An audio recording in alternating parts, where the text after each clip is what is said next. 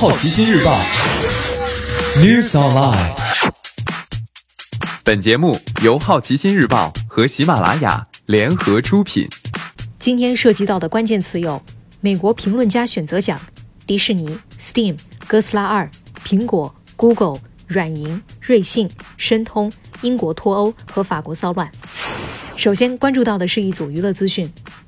美国评论家选择奖公布提名，电影类宠儿十四项领跑，黑豹十二项随后，登月第一人十项，死侍二提名最佳动作片和最佳喜剧片。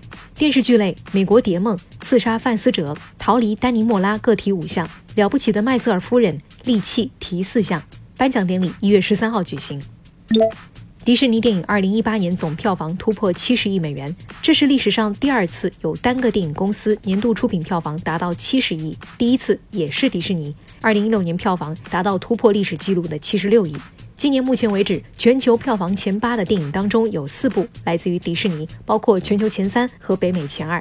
迪士尼票房重点影片有《复仇者联盟三》、《黑豹》和《超人总动员二》等。三家工作室取消或延迟在 Steam 上架游戏的计划。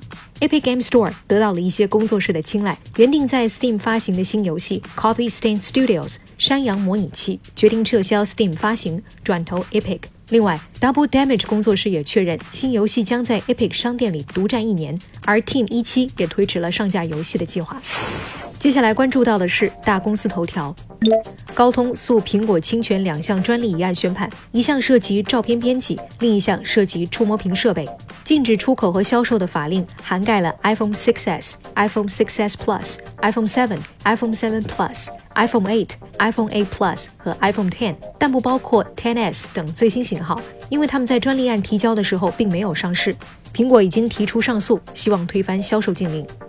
Google 首席执行官 Pichai 周二出席国会听证会，他将面临的质询内容包括 Google 处理用户数据的方式、开发符合中国严格互联网审查的搜索引擎等问题。Sundar Pichai 还需要回应部分共和党人士指控 Google 对保守派存在偏见。 Google 面临的严格监管前景可能会加大其广告成本，今年该公司预计投入超过一千亿美元。软银移动上市，募资二百三十六亿美元，规模仅次于阿里巴巴。软银集团正式公布了电信业务上市的发行股票数量、发行价和融资额。下周这一业务在东京证券交易所上市之后，软银集团将持有日本移动部门约 百分之六十三 的股份。今天你不能错过的其他新闻还包括瑞幸咖啡调高京沪免费配送门槛，从三十五元上调到五十五元，其他城市暂时不变。申通双十二大件快递不限重，中转价格上调。特蕾莎梅宣布推迟周二的脱欧协议投票。为了平息骚乱，马克龙加速减税。哥斯拉二发布新预告，电影计划将在二零一九年五月三十一号北美公映。以上就是今天好奇心日报 News Online 的全部内容，也欢迎你把刚才的收获告诉周围的朋友。好奇心日报 App， 高颜值新闻媒体，让好奇驱动你的世界。我是 Maddy， 下次见。